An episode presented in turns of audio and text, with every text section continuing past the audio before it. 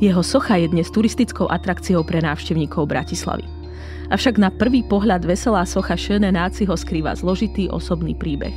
Podľa výskumov mojej dnešnej hostky bol Schöne Náci jeden z najznámejších ľudí bez domova v povojnovej Bratislave. Pred pár dňami, desiateho októbra, bol Medzinárodný deň ľudí bez domova. Dnešný podcast budeme preto venovať práve týmto ľuďom a pozrieme sa na ľudí bez domova v našich moderných dejinách. Prečo a ako prichádzali ľudia o domov v Habsburskej ríši v devätnástom storočí? Ako boli spoločensky vnímaní ľudia, ktorí stratili domov? Kedy a ako vznikajú inštitúcie sociálnej starostlivosti o týchto ľudí? Ako pristupoval k problémom týchto ľudí štát, počnúc habsburskými panovníkmi a končiac povojnovým Československom? Moje meno je Agáta Šústová-Drelová, na Historickom ústave Slovenskej akadémie Vied sa venujem výskumu najnovších dejín. Dnes sa budem rozprávať s historičkou doktorkou Gabrielou Dudekovou-Kováčovou, ktorá sa na Historickom ústave venuje dejinám sociálnej starostlivosti a sociálnej politiky, dejinám rodových vzťahov a sociálnym dejinám Prvej svetovej vojny. Zhruba pred rokom sme v našom podcaste hovorili o jej poslednej knihe Človek vo vojne, o stratégiách prežitia a sociálnych dôsledkoch Prvej svetovej vojny na Slovensku. Dnes sa už naša hostka venuje novému výskumu, výskumu predchodcov systému sociálnej politiky štátu na území Slovenska v devätnástom a na začiatku dvadsiateho storočia. O najnovších výsledkoch výskumu bude aj tento podcast.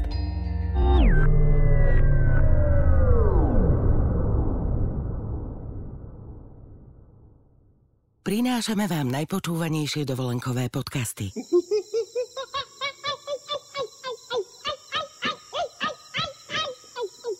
Dobrodružný podcast Telo na telo makaka dlhochvostého s tropickým kaktusom si môžete vypočuť na svojej exotickej dovolenke. Oddych aj dobrodružstvá v exotických krajinách. Na dovolenka bodka zme bodka es ká nájdete zájazdy, z ktorých si pre seba vyberiete ten najlepší. dovolenka bodka zme bodka es ká.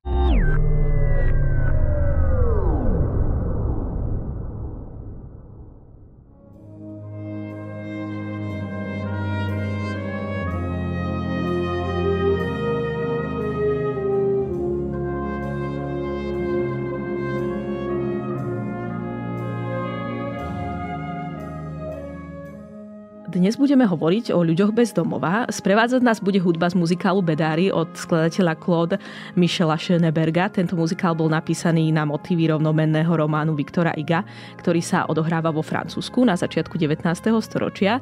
Zhruba tam začneme aj my, ale hovoriť budeme o našom priestore, o priestore Habsburskej ríše. Presnejšie naše rozprávanie začneme na konci osemnásteho storočia a pokračovať budeme až do obdobia tesne pred komunistickým prevratom v roku devätnásťstoštyridsaťosem. To je, to je veľmi dlhé obdobie moderných dejín a predpokladám, že na moju prvú otázku sa nedá odpovedať pár vetami, ale skúsim. Ako sa ľudia stávali ľuďmi bez domova v tomto období našich dejín? Existujú povedzme nejaké zásadné rozdiely medzi začiatkom devätnásteho a začiatkom dvadsiateho storočia? Zásadné rozdiely existujú v tom, že v priebehu devätnásteho storočia sa začala rozvíjať priemyselná výroba, ktorá sa sústreďovala do väčších miest a tam prúdili z vidieka obyvatelia, ktorí tam hľadali prácu. Ale pracovné podmienky a trhové mechanizmy v tom období fungovali tým spôsobom, že keď nastala kríza napríklad z nadvýroby, tak ľudia boli zas prepúšťaní z práce, takže prišli o živobytie a tým pádom aj o bývanie. Ľudia pod hranicou chudoby v dnešnom ponímaní tvorili v minulosti celkovo oveľa vyššie percento ako dnes. Oveľa menšia bola aj miera ochrany v prípade, že sa človek nedokázal uživiť sám alebo keď muž nedokázal zabezpečiť minimum pre prežitie svojej rodiny. Oveľa viac bolo tiež ľudí telesne postihnutých a zmrzačených. Osobitne ohrozené skupiny boli vždy siroty a vdovy. Ale ten nový fenomén, ktorý priniesla masová výroba, bol masový nárast ľudí bez dostatočného živobytia, tí, ktorí sa pravidelne stávali nezamestnanými. Pokladá sa to za tzv. Novú chudobu priemyselného veku a rozdiel bol ten, že dovtedajšie spôsoby pomoci v mestách nestačili na pomoc týmto ľuďom ani organizačne, ani finančne. A mestá potom odmietali poskytnúť pomoc takýmto núdznym a obchádzali to tak, že výhodnejšie bolo pre nich takéhoto človeka odsunúť z mesta. K tomu sa samozrejme ešte dostaneme. Poďme si ešte definovať ten úplne akoby základný pojem, ktorý sa bude opakovane nejakým spôsobom nám vracať v rámci tohto rozhovoru. Čo sa vlastne v minulosti pokladalo za to tzv. Bezdomovectvo? A aké skupiny ľudí boli vnímané, že sú na okraji spoločnosti? A možno aké postupy na ich podporu a integráciu sa využívali na, na vidieku a v mestách? Tak ako som spomínala, to percento ľudí telesne duševne postihnutých alebo upadajúcich pravidelne do biedy bolo vyššie a problém žobrákov bol akútny aj pred zavedením priemyselnej výroby v čase vojen, hladomorov, epidémií a iných katastrof. Ale dnešný pojem, pýtali ste sa, čo teda znamenalo bezdomovec, dnešný pojem bezdomovec dlho neexistoval. Jeho ekvivalent bol človek bez prístrešia, aj to bol neskorší termín a tento sa začal na našom území používať až koncom devätnásteho a dvadsiateho storočia. Predtým sa namiesto pojmu bezdomovec alebo bezprístrešný používal pojem tulák.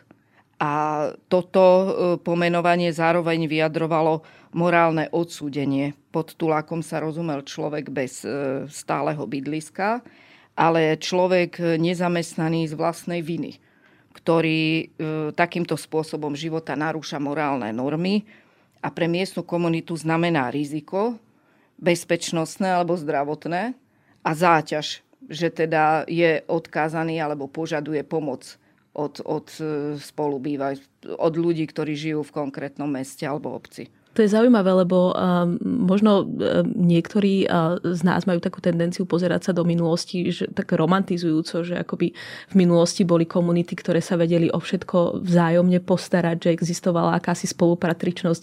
Uh, to, čo vy hovoríte, uh, túto romantickú predstavu narúša minimálne teda v tom devätnástom storočí. Avšak ten váš výskum je aj o tom, že teda v istom momente uh, sa to uh, začalo teda riešiť. Um, Aké postupy teda na podporu a integráciu sa začali využívať na vidieku a v mestách? A kedy vlastne k týmto prvým postupom prichádza? Tak tie tradičné spôsoby, tie integračné siete boli veľmi staré a veľmi sa líšili od toho, aké boli na vidieku, na dedinách a aké boli v mestách.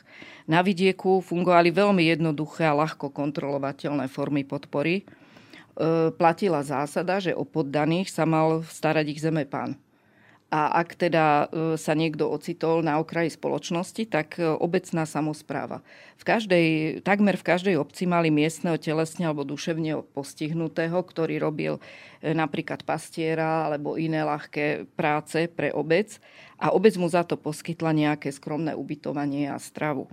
V mnohých dedinách, ale ešte aj na začiatku dvadsiateho storočia fungoval tzv. Systém zaradom, alebo v Čechách střídy, striedania, keď sociálne odkazaného člena obce si posúvali z domu do domu a v každom dome mu na krátky čas poskytli stravu alebo aj inú opateru. Sú známe takéto príklady aj z beletrie, z literatúry. Naproti tomu v mestách existovali už od stredoveku špitály, sirotince, chudobince, ktoré spravovali buď cirkevné rády, neskôr mestské samosprávy, a v priebehu devätnásteho storočia aj spolky, ktoré zakladali mešťania alebo a aj šlachtickí mecenáši. Postup voči žobrakom a tulákom bol ale iný, bol špecifický v tom, že na jednej strane to bola pomoc, ale len niektorým vybraným skupinám a na druhej strane trestanie tzv. Verejne nebezpečných ľudí bez domova a živobytia. To mi trochu pripomína výskum, ktorý uh, robila historička Ingrid Kušníráková o sirotách, ano. Že tam to bolo podobne nejakým spôsobom členené na tých, ktorí si zaslúžili uh, starostlivosť a, a ktorí si ju uh, nezaslúžili. Toto sa, predpokladám, uh, časom začína meniť. Uh, pozrieme sa teda na tú genézu tej starostlivosti. Ako riešili problém žobrákov a tulákov prvé nariadenia tých habsburských panovníkov, povedzme od konca osemnásteho začiatku devätnásteho storočia? A teda v tvojom výskume hovoríš najmä o takom akoby zásadnom, zásadných krokoch osvietenského panovníka Jozefa, Jozefa druhého. Keď si načrtla, že teda v takom dlhodobom horizonte sa chceme pozrieť na problém bezdomovectva a ľudí na okraji spoločnosti, tak treba povedať, že dve zásady vlastne sa tiahnu celou históriou a dodnes po, predstavujú najväčšie úskalia, prečo vlastne sa bezdomovectvo veľmi ťažko odstraňuje alebo prečo sa vlastne len málo pomáha bezdomovcov. A prvé je rozlišovanie na práce schopných a práce neschopných. A to aj pri tých sirotách hralo rolu, že deti už pomerne od toho veku dvanásť rokov sa predpokladalo, že budú pracovať alebo formou zaučenia vlastne budú odvádzať nejakú protihodnotu, nejakú prácu za tú starostlivosť. A druhé bolo delenie na tzv. Cudzích a domácich. A to potom budeme o tom asi hovoriť neskôr. To bolo princíp domovskej príslušnosti. Štátna moc, teda panovníci, veľmi dlhý čas nezasahovali do oblasti sociálnej starostlivosti, ani teda o žobrákov a tulákov. Spoliehali sa na cirkevnú charitu, na dobročinnosť šlachty mešťanstva. Až v osemnástom storočí začali zriaďovať sociálne výchovné ústavy pri siroty a budovali základy sociálneho zabezpečenia, ale len striktne vybraným skupinám, napríklad štátnym úradníkom, vyslúžilým vojakom. Veľká väčšina ľudí na okraji spoločnosti, vrátane žobrakov a tulákov, ale zostávala na pleciach obci. A panovníci už korene sú v sedemnástom storočí zákonne stanovili pomoc, povinnosť domovskej obce poskytnúť nevyhnutnú pomoc sociálne odkazaným. Podmienkou však bolo, aby tento človek z obce pochádzal, aby sa v nej narodil alebo v nej bol dlhodobo usadený. Do obce nepríslušní, chudobní mali, boli označovaní za nelegálnych žobrákov, tulákov, voči ktorým už policajný poriadok z roku tisícpäťstopäťdesiatpäť stanovil prísny postup, že majú byť odsunutí, od, odprevadení, vyhostení do obce. Domovské obce, tá sa má o nich e, postarať. Osvietenské reformy boli významné veľmi aj v oblasti starostlivosti ľudí na Ukraji. Prinesli taký nový moment, že áno, má sa poskytovať určitá pomoc vybratým skupinám, práce neschopným, a na druhej strane tí, čo sú práce schopní, tak tam treba použiť represívne metódy a prevýchovu prácou, a to aj nútenou prácou v robotárniach.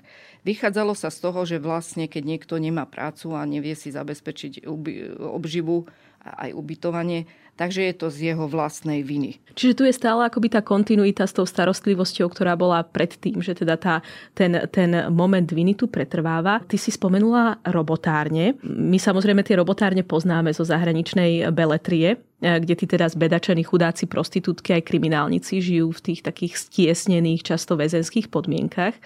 Okrem už spomínaného Viktora Iga poznáme teda aj romány Charlesa Dickensa. A mimochodom tie anglické robotárne, tie tzv. Workhousey, sa na určitý čas stali vzorom aj pre ostatné krajiny.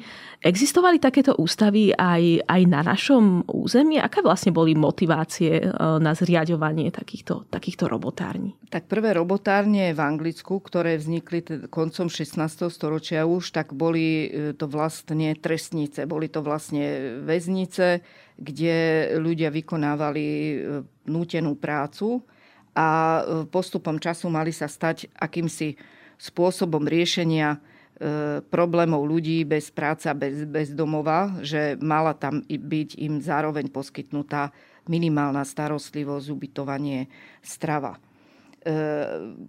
Ďalšou motiváciou bolo, že vtedy už začali vznikať plné manufaktúry a bola snaha získať takýmto spôsobom dostatok pracovných síl do tých manufaktúr. Čoskoro sa ale ukázalo, že takéto robotárne nikdy nie sú efektívne a vlastne nepokryjú ani len náklady na prevádzku, nie len ešte, že by prinášali nejaký zisk alebo nejaký výrobný efekt. Postupne sa vývojom špecializovali tieto zariadenia. Z takýchto prísnych trestníc sa odlíšili väznice, teda tam, kde boli dočasne alebo trvalo uväznení, a na robotárne. V čase, keď vznikli vlastne v Uhorsku, na našom území, v Košiciach tisícosemstoštyri a v, v Prešporku dnešnej Bratislave tisícosemstodeväť, ale už boli iné motivácie v popredí a to bola tá prevýchova. Bolo to spojenie tej funkcie trest a prevýchova a pomoc. Ty si spomínala, že v priebehu devätnásteho storočia sa e, mestské e, robotárne vlastne začínajú nejakým spôsobom transformovať. A moja otázka je, že do akej miery e, sa aj teda humanizujú. Tam vznikajú teda prvé azyly. A čím sa teda líšia azyly od robotární. Do akej miery je tam ešte stále používaná napríklad už tá spomínaná nútená práca? V priebehu devätnásteho storočia sa mestské robotárne na našom území postupne transformovali na azyly pre bezdomovcov a nútená práca v nich ale zanikla len do, do určitej miery. Veľakrát išlo iba o premenovanie, pretože v praxi mestá, ktoré financovali a spravovali tieto zariadenia, tak potrebovali tam využiť priestor aj pre ľudí, ktorých boli zadržaní políciou za určité priestupky. A medzi tie priestupky patrilo aj tzv. Tuláctvo a tzv. Žobráctvo. Čiže polícia pravidelne robila razie po meste a odchytávala ľudí, ktorí sa mali legitimovať, preukázať bydliskom a stálym príjmom práca. Keď to nevedeli, tak boli, spáchali vlastne najprv trestný čin, neskôr teda to bolo prekvalifikované iba na priestupok, potulovania sa alebo žobrania, nepovoleného žobrania. Za osvietenstva bolo žobranie celoplošne zakázané, ale bolo povolené udeľovať verejné almužny ľuďom s domovskou príslušnosťou v obci. Museli sa preukázať tabuľkami, kde bolo uvedené číslo mestského obvodu a kategória, v ktorej dostával pravidelné týždenné príspevky. Ale v období devätnásteho storočia, keď už týchto ľudí na okraji bolo veľa, tak vlastne tie azyly plnili obidve funkcie. Väčšinou v praxi to vyzeralo tak, že vo viacerých mestách Uhorska existovalo zariadenie pod názvom Azyl pre, bezpist, pre, pre bezprístrešných, ale mal aj časť nútenú, nútené robotárne, to ľudovo ďalej nazývali robotáreň, kde vlastne boli takíto ľudia e, drobní aj za drobné krádeže, aj prostitútky, za opilstvo, za rôzne e, narušovanie verejného poriadku, ale aj za tuláctvo, žobratstvo. Boli tam umiestnení a mali pracovať. A v druhej časti bola e, tzv. Dobrovoľná azylová časť. To bol vlastne ten azyl v pravom zmysle slova, kde tí ľudia dobrovoľne prišli, ne, neboli... Nebolo to na základe rozhodnutia policajných orgánov, ale sami sa prihlásili a dostali na určitý čas ubytovanie, stravu, niekedy ošatenie a ako ekvivalent vlastne dobrovoľne pracovali. V praxi však takýto e, ústav, e, tak ako napríklad v dnešnom priesporku v Bratislave, existoval na Radlinského ulici v jednom rozsiahlom areáli, ktorý bol takým uzavretým dvorom. A nepodarilo sa úplne striktne oddeliť tieto dve časti. Výsledkom bolo v praxi, že vlastne v takomto zariadení s nútenou aj dobrovoľnou časťou vlastne sa e, uplatňoval väzenský režim. V obidvoch častiach bol tam ten istý personál, platili v podstate tie isté predpisy, akurát, že tí, ktorí tam prišli dobrovoľne, mohli hocikedy odísť.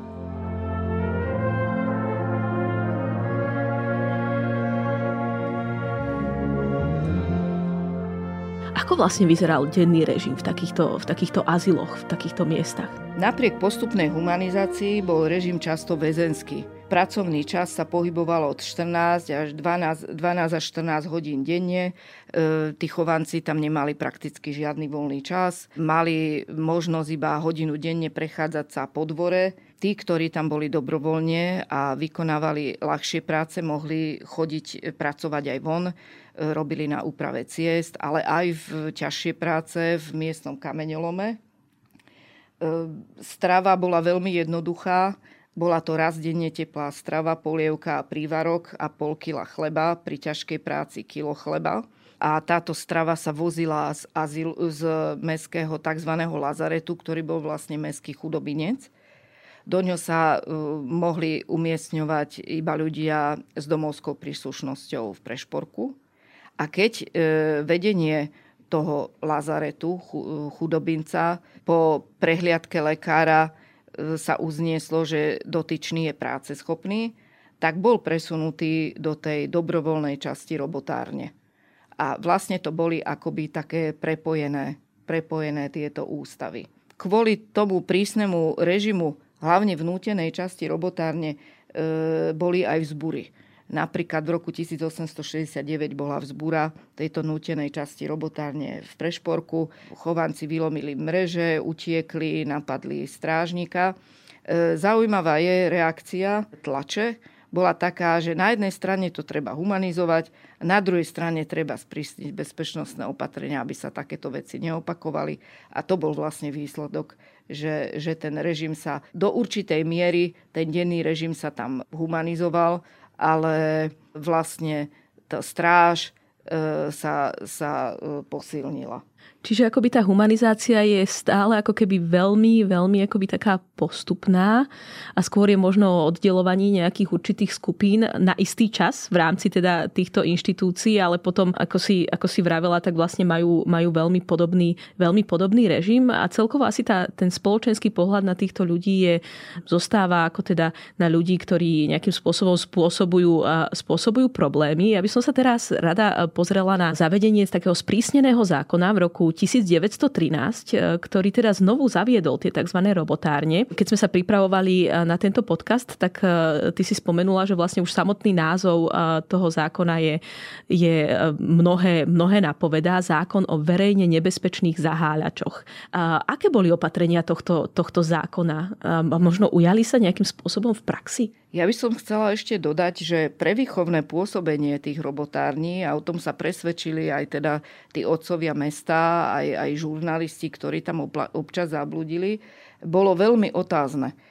Napriek tomu, že museli tam dodržiať disciplínu a bola tam aj určitá morálna prevýchova v náboženskom duchu, tak vlastne tí ľudia odchádzali prakticky bez prostriedkov z, tej, z tých robotární, či už nútenej, alebo tej dobrovoľnej časti. E, hoci podľa predpisov mala sa im zo zárobku odkladať určitá časť ako rezerva, ktorú budú mať, keď opustia toto zariadenie. A vlastne vo verejnosti čoraz viac, najmä keď zaznievali kritické hlasy, ktoré kritizovali takýto postup voči ľuďom na okraji spoločnosti. Sociálni odborníci, aj mnoha, mnohí žurnalisti kritizovali takéto represívne postupy, pretože si boli vedomí, že tá nová chudoba pramení z nedobrovoľnej nezamestnanosti.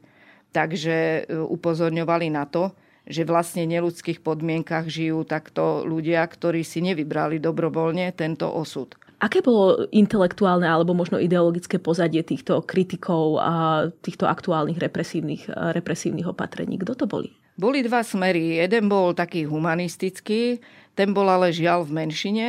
A potom bol e, tvrdší represívny, to presadzovala časť právnikov a najmä policajných orgánov, ktorí e, presadzovali kontrolu zhora, obmedzenie pohybu a vlastne nútenú prevýchovu naďalej týchto ľudí.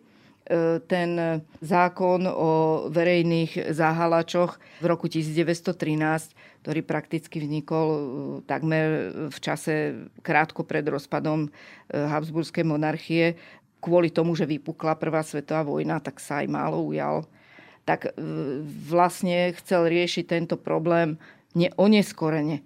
V Predlitavsku, v českých krajinách na Morave, tam už od roku tisíc osemsto sedemdesiatpäť mali tzv. Protitulácky zákon, ktorý o desať rokov ešte sprísnili.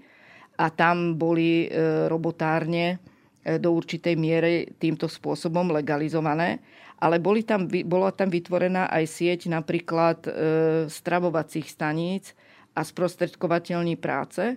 Takže ľudia, ktorí, áno, boli odsúvaní z obcí a z miest, ktoré teda nemali tam domovskú príslušnosť, tak bola im zabezpečená aspoň počas toho presunu určitá strava a snažili sa im zohnať prácu.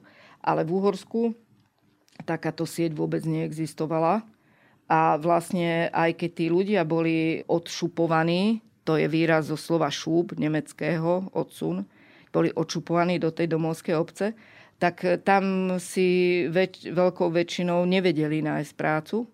A nehovoriac o tom, že právna prax bola taká, že mestá odmietali uznávať domovskú príslušnosť nádenníkom, robotníkom, ktorí si o ňu žiadali po určitých rokoch pobytu v tom meste. A robili to práve preto, aby sa nemuseli o tieto skupiny ľudí postarať, keď upadnú do, do biedy z dôvodu nezamestnanosti. Čiže, Čiže vlastne... bol to vlastne taký zaciklený problém, ktorý vôbec sa nedal riešiť znova represívnym zariadením, e, nariadením. A zaujímavé na tom zákone o tzv. Verejne, verejne nebezpečných zaháľačoch, ktorými mali byť teda títo žobráci a tuláci, tak zaujímavé na ňom je, že vlastne v tom čase, keď bol zavedený, neexistovala žiadna legislatívna báza formou zákona, ktorá by stanovovala existenciu robotárni v Uhorsku.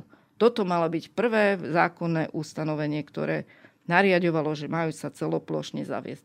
Ale v praxi sa vôbec nezaviedli.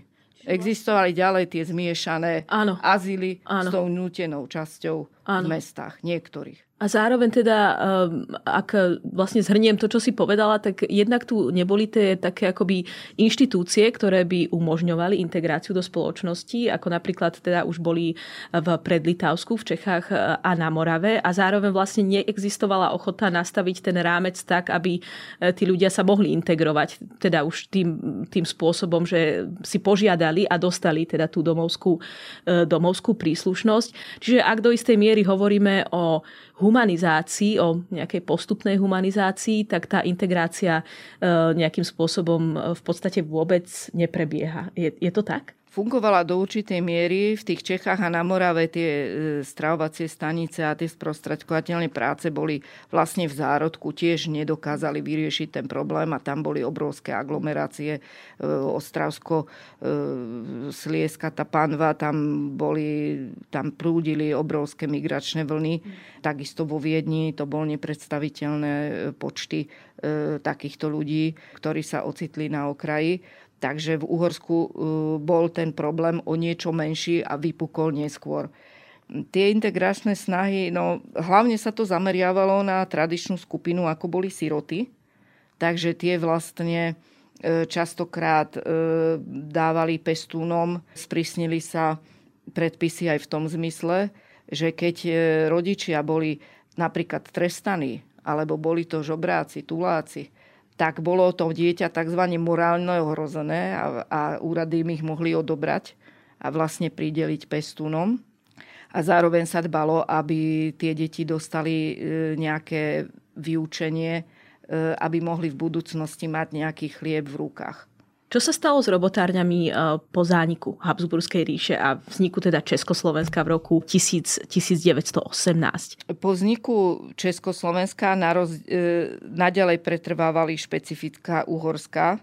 Naďalej platili rozdielne predpisy, pretože jeden z prvých zákonov Československa bol, že zostáva v platnosti väčšina právnych nariadení a zákonov uhorských a predlitavských v českých krajinách. Takzvané donúcovacie pracovny, čiže tie robotárne, na Morave existovali aj v českých krajinách, ale, ale u nás nie. Takže v podstate takíto ľudia, ktorí mali byť umiestňovaní do týchto zariadení, tak museli zo Slovenska byť prijímaní do donúcovacích pracovník na Morave. Až v roku devätnásť dvadsaťsedem vznikli takéto oddelenia pre mužov v Trestnici v Ilave a pre ženy v Nitre ako oddelenie ženskej väznice.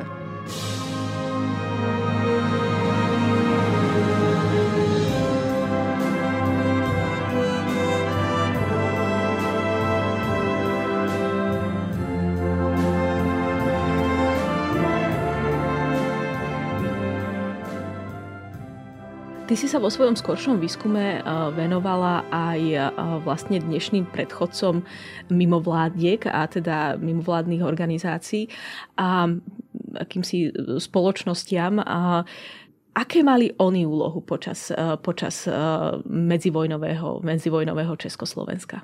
Systém sociálnej politiky a sociálnej starostlivosti v Československu je špecifický tým, že štát sa naďalej spoliehal na to, že e, mimovládne organizácie v dnešnom zmysle slova, teda rôzne dobročinné spolky, e, nadácie a podobne, budú pokrývať určité oblasti, ktoré, na ktoré štát nedosiahne organizačne alebo nemá dostatok financií. V Táto zásada ale nebola v zásade nová. Robili ju aj predtým uhorskí panovníci a vlády, aj teda v Rakúsku. Ale nové bolo to, že štát postupne zavádzal sociálne zabezpečenie, sociálne poistenie, poistenie v nezamestnanosti, v invalidite. Čiže vytváral úplne nové typy sociálnych záchranných sietí a len tí, ktorí nimi prepadli, tak potom sa mali spoľahnúť na mešťanské spolky a dobročinnosť cirkví a, a vlastnú rodinu. Čiže ten, ten postup bol, e, začínal byť teda od štátu smerom nadol, kdežto v tých predošlých obdobiach tú prvotnú záchrannú sieť mala predstavovať jednoznačne rodina. A potom tá komunita susedská, respektíve obce alebo náboženskej obce, až potom nejaké profesijné združenia a štát zasahoval vtedy minimálne. Ako sa tá situácia vyvíjala po e, nútenom zániku Československa, medzivojnového Československa? Ty spomínaš ten prípad Schöne, Schöne Náciho. Myslím, že tá reportáž, ktorú, ktorú spomínaš, je z roku devätnásťstoštyridsaťosem, štyridsaťosem, tesne pred áno. vlastne začiatkom komunizmu. Ako sa tá teda situácia vyvíjala v tom poslednom období, teda tesne pred začiatkom komunizmu? Teda vrátane samozrejme slovenského štátu. Práve na príklade tej bratislavskej bývarej robotárne sa dá ukázať, ako sa v priebehu vlastne stopäťdesiat rokov transformovala jedna budova, jedna inštitúcia v rôznych politických režimoch, ktorá teda mala sa starať o bezdomovcov a ľudí na okraji spoločnosti. V podstate, keď vznikla, bola to tá robotáreň už nútenou a dobrovoľnou časťou. Nikdy sa ju nepodarilo prerobiť na väznicu, hoci boli tlaky štátu, aby sa tak stalo. Otcovia mesta, tá komunálna správa rozhodli, že bude to teda tá kombinovaná a vždycky chceli, aby sa to presne od, oddelilo, ale to sa nepodarilo z finančných dôvodov. V medzivojnovom období, teda v období prvej Československej republiky a potom vlastne aj za slovenského štátu, naďalej v tej istej budove vlastne s podobnými funkciami existovala tzv. Mestská útulňa a v tej istej budove aj tzv. Postrková stanica, kde vlastne tí ľudia, ktorí boli zadržaní za drobné priestupky alebo nemohli sa pre, preukázať stálym bydliskom a stálym, stálou prácou v meste, tak boli vlastne odštupovaní alebo postrkom hnaní do tejto postrkovej stanice a z nej potom väčšinou po železnici v sprievode polície boli odsunutí do tej svojej obce. Ale zároveň tam boli v tej postrkovej stanici v, aj na určitú dobu umiestnení vo výkone trestu za prečiny drobné takí ľudia ako kedysi dávno v tých predošlých storočiach. Čiže drobní zlodeji, prostitútky, opilci, výtržníci. A ten prípad Schöne Náciho bol ktorý z týchto? Potom neskôr sa celé toto zariadenie pretransformovalo na chudobinec, kde vlastne boli už v medzivojnovom období a potom najmä v období veľkej hospodárskej krízy umiestňované celé rodiny, ktoré boli deložované, lebo vlastne nedokázali, boli nezamestnaní a nedokázali si udržať bývanie. Ale títo zase museli mať domovskú príslušnosť v Bratislave, len vtedy mali nárok sem ísť. A tá sociálna výpomoc, teda to núdzové bývanie, ktoré im tam bolo poskytnuté, bolo naozaj pre dnešné pomery kruté, lebo napriek tomu, že to boli celé rodiny, tak zvlášť boli v sále umiestnení muži, zvlášť ženy, zvlášť matky s deťmi. Istý čas bolo sídlilo aj Československý Červený kríž prevádzkujúci taký azyl pre deti na poschodí. Tam boli umiestnené deti, aj bez matiek, rodičia tam nemohli, mohli za nimi chodiť len cez deň. Takže boli to také, bolo to aj kvôli núdzi, aj kvôli organizačným problémom, ale ten, ten každodenný život naozaj tam bol veľmi nepríjemný. A postupne sa celé toto zariadenie transformovalo na domov dôchodcov a namiesto tej útulne bez bezprístrešných sa stal starobinec a neskôr domov dôchodcov po, po nástupe komunistov. A z tej postrkovej stanice vlastne ešte v roku devätnásťstošesťdesiatdeväť sídlila v tej istej budove protialkoholická stanica, záchytná stanica, čiže záchytka určená teda pre výtržníkov, alkoholikov a protialkoholická poradňa. A Schöného Náciho, Schöne Náciho, keď tam objavil reportér Denníka Pravda v júli devätnásťstoštyridsaťosem, tak vlastne Schöne Náci tam bol akoby v starobinci, kde boli skutočne odložení takí dlhodobí ľudia bez domova, bez zamestnania, bez rodiny, ktorá by sa o nich mohla postarať. Ten reportér vtedy priniesol také drobné medailónky aj iných, tam, ktorí tam bývali aj dvadsať tridsať rokov. A jedným z nich bol tento Ignác Kalmar, Schöne Náci, ktorý v tom čase už trpel s pravdepodobne nervovou, počiatkami nervovej paralýzy. Opisoval ten reportér, že sa mu trasú ruky a nohy, takže nie je schopný žiadnej práce. A bola to už len taká matná spomienka na, na túto medzivojnovú figurku Bratislavy, ktorá takto skončila. Je zaujímavé, že pri inom takomto medailónku ten reportér nezabudol zdôrazniť, že ten iný, vyše osemdesiatročný Klobucký, údajne bývalý Zeman, celý život pracoval. Že stále ten imperatív práce tam bol, že museli tí ľudia, ak vládali, ponúknuť nejaký ekvivalent za tú starostlivosť. Stále chodili, vykonávali nejaké verejné práce alebo pomocné práce pre obec. Keď hovoríš o Schöne Náci, má teda o tom, že ako on bol vlastne jeden z tých, ktorí boli vlastne členovia toho, toho už teda transformovaného starobinca, tak, tak mi dávaš dobrý nápad na, na, ďalšiu, na ďalší podcast, teda o, o, o dejinách starostlivosti o seniorov, a možno aj teda na území Habsburskej ríše, ale aj neskôr.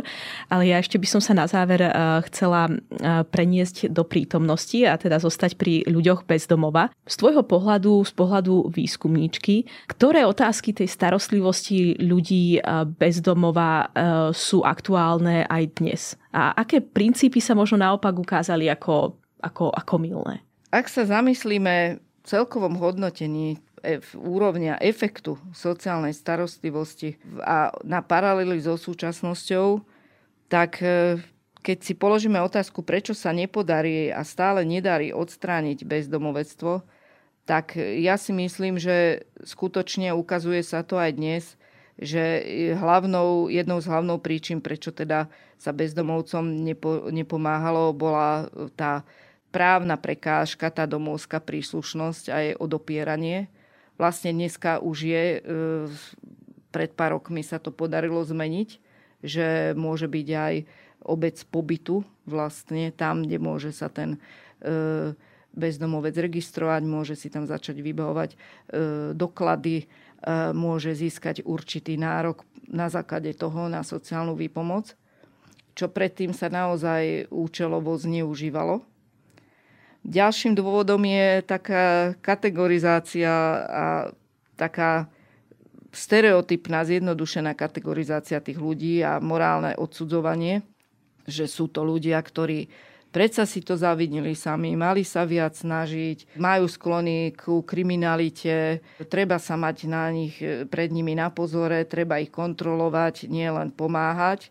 Čiže táto, táto kategorizácia, ktorá nevychádza z naozaj z tej reálnej sociálnej odkazanosti, ale z nejakých morálnych predsudkov, tak to pokladám za veľký mínus. V minulosti sa to prejavovalo napríklad voči nemáželským deťom alebo slobodným matkám, že boli vylúčené z tejto pomoci. Dnes už to tak nie je, ale pekne to ukazuje, že ako sa menia tie, tie morálne hodnotenia a že vlastne sú dôvodom, prečo nepomôcť. A výsledkom teda bola limitovaná pomoc, ktorá nepomáhala skutočnej integrácii. Ale v podstate aj dneska je to tak.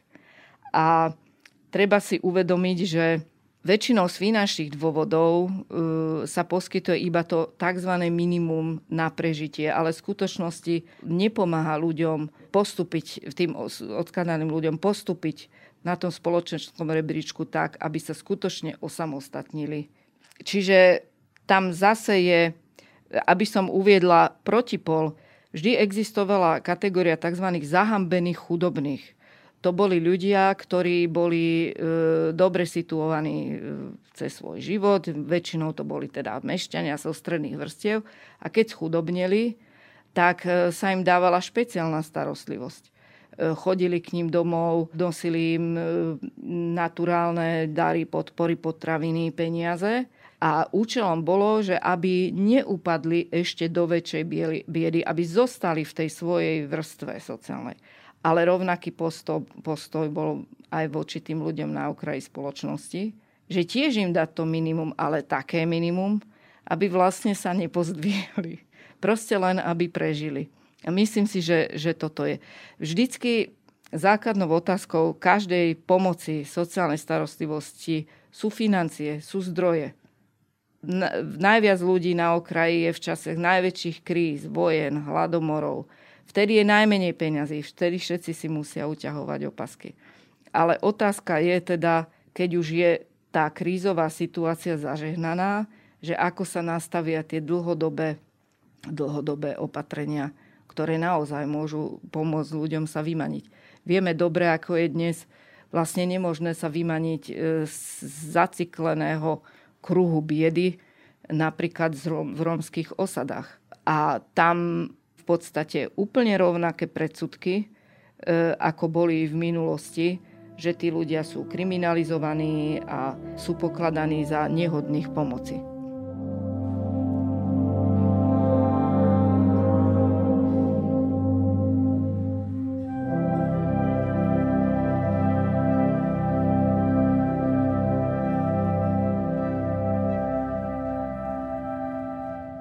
Začína jeseň a onedlho bude zima, čo je pre ľudí bez domova najťažšie, najťažšie obdobie v roku. Možno aj tento podcast uh, nás inšpiruje k tomu, aby sme si ich všímali, aby sme si všímali teda túto kategóriu ľudí, ktorí sú nielen na okraji spoločnosti, um, nielen v devätnástom storočí, ale aj dnes, ale aby sme si teda všímali uh, ľudí, ktorí sú aj na, a boli aj na okraji, aj na okraji dejín. Ja si myslím, že práve tento výskum uh, môže nejakým spôsobom pomôcť uh, aj tomu, aby sme ich vnímali ako, ako súčasť uh, nielen našej spoločnosti, ale ako aj súčasť, uh, súčasť našich, našich spoločných dejín. Ak by som k tomuto mohla niečo dodať, tak ďalšia paralela je v tom, že do tých dobrovoľných robotární chodili najviac ľudia práve v zimných mesiacoch, aby si tam zabezpečili to základné prežitie. A my sa vždy zvykneme pozerať na týchto sociálne odkázaných a ľudí na okraji pohľadom zhora, tých kontrolujúcich, pedagogizujúcich pomáhačov, ktorí vlastne aj kontrolujú a diktujú, za akých podmienok to má prebiehať. A málo kedy sa dívame na to, že ako oni sa na to pozerajú. Z veľkej väčšiny chcú sa integrovať, chcú sa pozdvihnúť, nechcú byť na obťaž, hoci sú z toho e, obviňovaní. A vždycky je tam to m, podozrenie z tzv. Zneužívania tejto pomoci, ale e, zároveň je to pre nich určitý diktát a práve preto veľakrát volia iné iné stratégie, ako prežiť. Nie len prijímať takto pasívne e, pomoc pod kontrolou a diktátom. Čiže pozerať sa na týchto ľudí teda nie len z pohľadu kontrolujúcich a represívnych autorít, ale z pohľadu a možno z empatického pohľadu a samotných, a samotných týchto ľudí. Gabriela Dudeková-Kováčová, ďakujem veľmi pekne za rozhovor.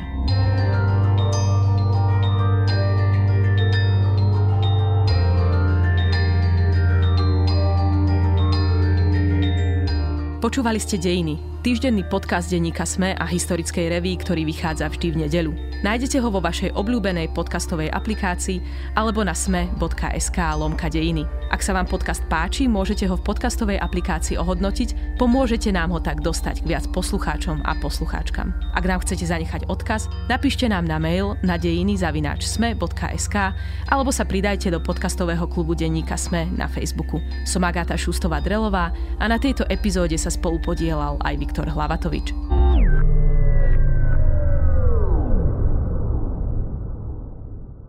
Prinášame vám najpočúvanejšie dovolenkové podcasty.